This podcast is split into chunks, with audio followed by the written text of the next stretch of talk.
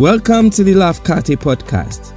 Lafkate is a seasoned teacher of the Word of God, an author and pastor of Vision Impact Church, a thriving church in Ghana. And now, today's message. The second thing I want us to see is the end of the sinner, which is the fire. Now, in the passage we are reading, there was no mention of fire. But in the verse 20, God said to the rich fool, You fool, this very night your life will be demanded from you. Judgment has been passed. The matter hit the bench. Your life is taken from you. When that life is taken, let us see where that life will be. The life of the sinner who is without God because they are not rich toward God. The Bible says in Revelation chapter 20, verse 14 to 15, then death and Hades were thrown into the lake of fire. The lake of fire is the second death. Anyone whose name was not found written in the book of life was thrown into the lake of fire. That is the end of the sinner. I'm not talking about an ordinary fire. Many of us walk through life and we sing the tune, Let me die and go and rest. There is no rest for you and I if we are paupers toward God. If we are not on the way to prosperity, which has its foundation in knowing Christ Jesus as our Lord and Savior. You will die, I will die, we will be buried, but the soul will face judgment. When God hits the bench and says, You will die today, I'm taking your life, that life will stand in judgment. And we have noticed that the Bible says death and Hades will be thrown into eternal fire. Anyone whose name is not in the book of life will be in that fire forever. It is not a place of rest because, according to the book of Mark, chapter 10 and verse 47 through to 49, the Bible says, It is better to enter the kingdom of God without any of the members of our bodies than to have them and enter into hell. This is the description of hell. It says, Where the worms that eat them do not die, and the fire is not quenched. My friend, I want you to listen carefully. Whatever God says since the creation of his world is true. He is not a man that he should lie, nor the son of man that he should change his mind. Whatever he says is yea and amen. It is established forever. God who created us is saying, if you do not know him, you are not on the way to prosperity. Remember, when we started this broadcast, we said the way to prosperity is the way to Christ. He said, I am the way. The way to Christ is the way to heaven, the presence of God in eternal rest, in eternal bliss, in eternal joy, where there will be no more toil, there will be no more tears, there will be no more pain, there will be no more sickness and disease and poverty and lack of any form. That is true prosperity. And that is why the Bible itself says, seek first that kingdom where everything is blissful. And whilst you are on earth, everything you need on this earth then becomes meaningful. When you are rich towards God, you cease to become a pauper.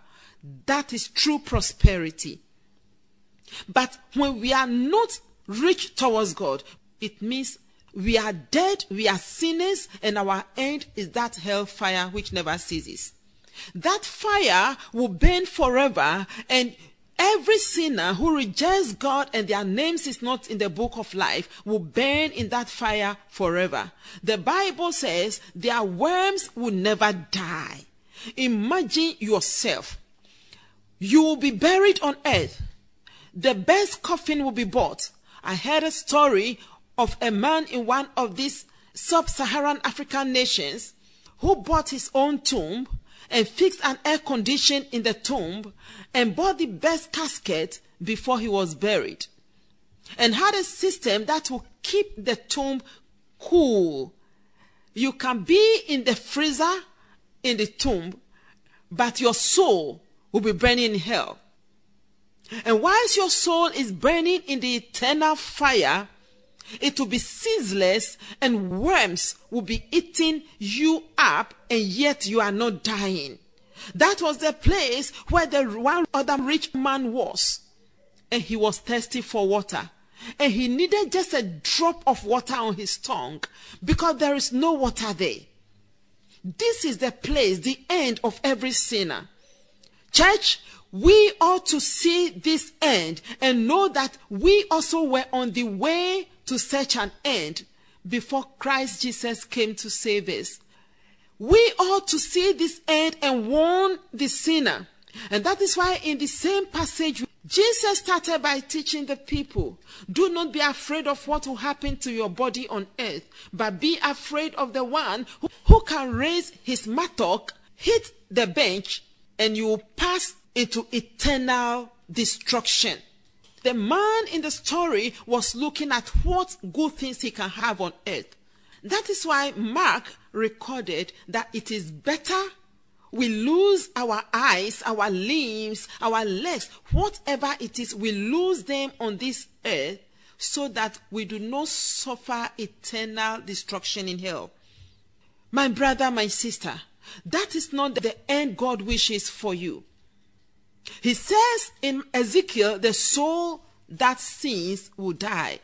But in the same Ezekiel, he said he does not wish that any should perish. He wants you to prosper, as we saw in 3 John, and be in good health. That is his end for you. But for you as a child of God who listen to me now, God is looking for people who will go and compel others to come in. And when you see the end of the sinner as the fire, then we as a church, this is not the time for men and women of God to preach messages it's good to preach encouraging messages to let people know they will prosper, they will get visas, they will go abroad, they will have great things happen to them, they will have the favor of God. Yes, it is good, but we must not forget the main mission of the church to call sinners unto salvation, to let them know that their end without Christ is eternal damnation. This is the time as we see the state of the sinner the fire, we should shed tears. The third thing. When Jesus stood at the tomb of Lazarus, when he saw the mourners and felt the pain of the death of Lazarus, the Bible says in John chapter 11 and verse 35, and Jesus wept. God weeps for the sinner. And that should be our cry our cry for our families. God said He's looking for someone who will stand in the gap, stand in the gap for the sinners of the world, stand in the gap for those who are rejecting and rebelling against the gospel. Stand in the gap for those who do not want anything to do with the gospel. God is looking for people who will not just cry, but intercede, but pray. As in the story I said, it was just a parable that a lecturer said, but it holds true that many a pastor today can mount up huge platforms, can have so many thousands of people in their church. But beware, my friend, if you are not rich toward God, if you are not on the way to prosperity, even as a pastor, you can come back to Christ.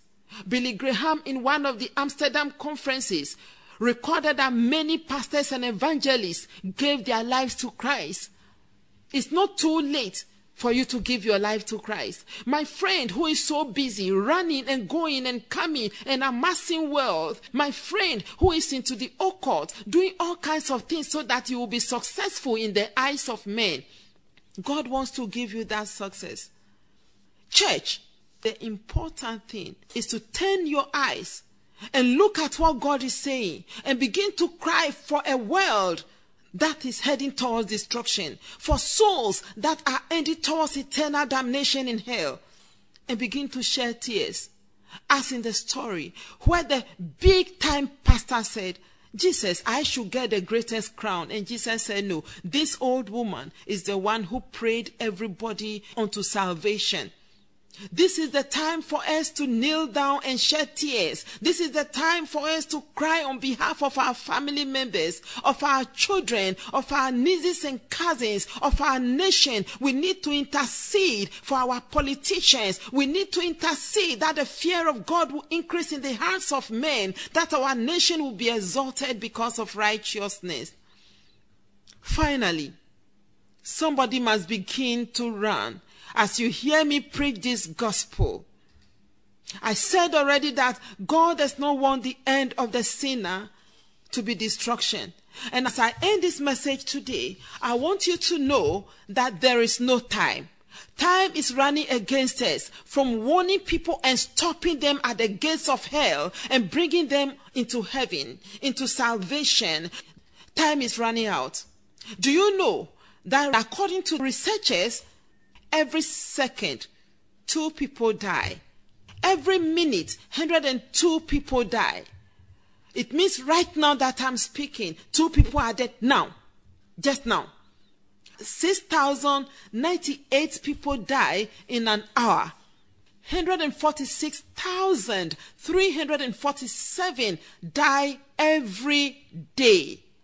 And 53.4 million people die every year. This is a research. And this is just averages, assumptions. But my friend, you ought to know that I can die now, as I spoke there now. And you may die right now. But many a people are dying and no one is stopping them from entering hell. But my friend, if you are listening to me, this is an opportunity for you to go on the way of prosperity into eternal life in heaven with God. You must not go into hell. And that is why I'm speaking this message to you today, right now. Don't be too busy. You may be in your office. You may be working in an oil company. You may be doing your own business and be very rich. It's possible you don't even have a home and you don't know what to eat. Whichever place you are at, you are wanting things and wanting things and wanting things. What you need to prosper really is Christ. I heard a story of a surgeon who was on his way because he had an emergency call that a young boy was dying of a heart attack. He alone could do the surgery and he was speeding to go and save the boy. But at a traffic light where he stopped, a carjacker hijacked his car. Therefore, he delayed a bit in getting a taxi and getting to the hospital. When he got there, it was a fraction too late. The boy had died. He went to see the parents to console them and realized that the very man who hijacked his car was the father of the son. This is the import of the story. The father was in too much of a hurry to go and see his dying son and he did not have transportation. In his desperation, he had to hijack someone's car. He did not know that the very doctor who could save his son, that was the doctor whose car he was hijacking. Many of us today are too busy stealing from God, the very God who could save us. We are too busy ignoring him. We are too busy kicking against him. We are too busy rebelling against him. At the end, we are rejecting the physician of our lives. At the end, we are hurting the savior of our lives. But my friend, I came to tell you today it's not too late. I was once a sinner, like Paul who said in 1 Timothy chapter 1 and verse 16 that he was the worst of sinners. I was the worst of sinners, yet I found pardon. Don't be among the many people who are dying right this moment but they are not on the way to true prosperity. You can find Christ today. I want to pray with you. Say after me, Lord Jesus, indeed I am a sinner. I cannot help myself, but I have run to you for help. Be my Lord. Please be my Savior. Cleanse me with your blood and make me whole. In Jesus' name. God bless you for listening to this message. Make sure to subscribe to this podcast to receive new messages every week. Until next time, remember, Jesus came that you may have and enjoy life and have it in abundance to the full till it overflows.